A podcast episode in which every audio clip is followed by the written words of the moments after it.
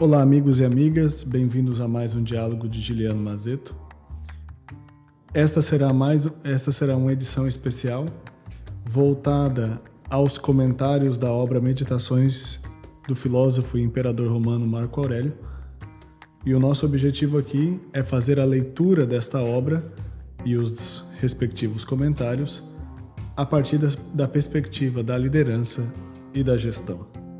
Marco Aurélio foi um filósofo romano, foi também imperador de Roma por 19 anos e viveu entre 121 e 180. Ele é bastante influenciado pelo, pela corrente de pensamento chamado estoicismo, que é uma corrente que, como nós vamos ver a partir da leitura da sua obra, está muito baseada na simplicidade da vida e também na capacidade de viver conforme a natureza entendendo aqui natureza não no sentido simplista, mas natureza entendida como viver em conformidade com a harmonia do cosmos, com a harmonia e a lei universal das coisas. Nós comentaremos capítulo por capítulo desse livro e, mais uma vez ressaltando, o nosso objetivo aqui é ajudar as pessoas, de modo especial os líderes, a entender a própria vida e o próprio trabalho para que assim eles possam, por meio de uma atividade, transformarem-se em pessoas melhores. O primeiro livro de Marco Aurélio é dedicado a uma grande recordação daqueles que os precederam e daqueles que contribuíram com a sua educação. Aqui tem um primeiro ponto importante porque nesse primeiro livro Marco Aurélio nos ensina que nós não chegamos aonde nós chegamos por acaso ou por fruto do nosso de apenas o nosso esforço pessoal. Toda a nossa vida é uma construção, toda a nossa vida é um processo de estar como anões de pé sobre ombros de gigante. E aqui, nesse livro, Marco Aurélio faz uma grande prestação de contas, uma grande reverência à hereditariedade que ele recebeu. E aqui já destaca um ponto. Todos nós, como líderes, todos nós, como pessoas, nós recebemos coisas, nós somos herdeiros. Eu digo que, e eu disse isso em outros lugares, na posição de liderança, nós não apenas conquistamos aquela posição por nosso mérito pessoal, não menosprezando isso também, mas nós chegamos àquela posição porque um grupo de pessoas chegou à conclusão de que nós éramos merecedores. E quando nós assumimos uma posição de mando, nós também assumimos uma posição com este legado. O legado é aquilo que nós recebemos, é essa herança que nos foi dada para ser cuidada. E Marco Aurélio aqui vai fazendo esta memória do que é que fez com que ele chegasse e visse o mundo da maneira que ele viu. E ele diz o seguinte: do avô dele, o, o Vero, ele herdou o bom caráter e a serenidade. Do seu pai biológico, porque aqui tem um ponto a ser esclarecido. O pai biológico de Marco Aurélio é o Annius Verus, que depois que morreu na juventude, e o pai adotivo de Marco Aurélio, que depois era o imperador romano, se casou com a mãe dele e aí o adotou como, como, filho, como filho e depois o transformou em herdeiro do império. Então ele diz o seguinte: do pai biológico dele, ele aprendeu a discrição e a virilidade. Da sua mãe, a, a religiosidade e a generosidade e o gênero simples da vida. E aqui começam algumas descrições que são importantes para o bom líder. Um bom líder precisa de caráter. Um bom líder precisa acreditar que há coisas que são certas, há coisas que não são certas, há coisas que são erradas.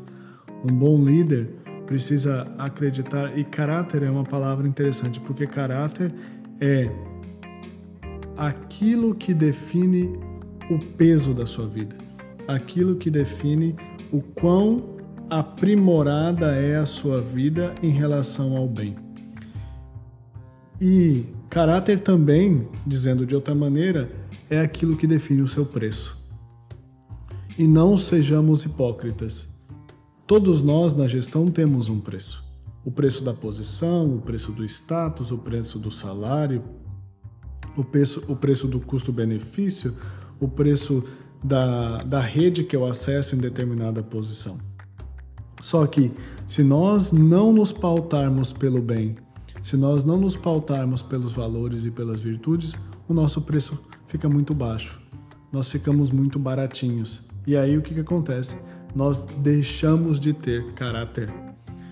E caráter é uma coisa que vai sendo ensinada e cozida no dia a dia da vida, no silêncio da vida. Não é uma coisa que se baixa por manuais.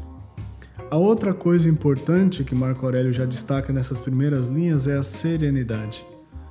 A primeira coisa que nós precisamos fazer como líderes, quando as pessoas chegam no nosso escritório ou onde vocês trabalharem, é entender que prim o primeiro ato de liderança é serenar, é dirimir os problemas, é fazer com que a pessoa se centre novamente e aquela poeira baixe para que assim seja possível resolver determinada questão. Duas outras virtudes que ele traz aqui, a discrição. E discrição aqui é não ser uma pessoa espalhafatosa, mas uma pessoa que é capaz de, quando necessário, passar desapercebido ou agir de maneira sutil em relação às coisas. Lá na frente nós vamos perceber que a grande dificuldade que nós temos nas posições de liderança é porque as pessoas não sabem não ser espalhafatosas. Elas o tempo todo estão querendo ser vistas, estão querendo ser notadas. E Marco Aurélio nos traz aqui uma reflexão importante. Um outro ponto importante também é a virilidade. E virilidade, vírus é homem em latim. Mas a virilidade também pode ser traduzida como a força capaz de fazer um propósito, é a capacidade de pegar de fato o boi pelo chifre e assumir um propósito e tocar isso para frente. Depois, um outro ponto que ele diz que ele aprendeu da mãe, né? Religiosidade e generosidade. Generosidade é a capacidade de fato de entender que quanto mais a gente entrega, a vida retribui. E retribui sobre a forma de aprendizado, sobre a forma de crescimento, sobre a forma de ampliação de horizontes. Um gênero, de, um gênero simples de vida, que é aprender a viver com pouco, aprender a se contentar com as pequenas virtudes e os pequenos detalhes que a vida nos doa. Isso é um ponto importante que Marco Aurélio tem nos ensinado aqui já nas primeiras linhas das suas meditações. Nós seguiremos comentando esse livro, esse Cada capítulo desse vai ter vários podcasts que vão sendo aperfeiçoados.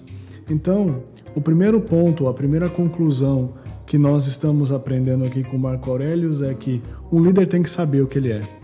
Um líder tem que saber do que ele é feito e ele é feito quais são os elementos de caráter ou as forças de caráter que não estou falando aqui das forças de caráter de Potter apenas, mas as forças de caráter que fazem com que ele de fato tenha sido escolhido como líder, ou apenas ele foi escolhido por um acaso ou por um engodo.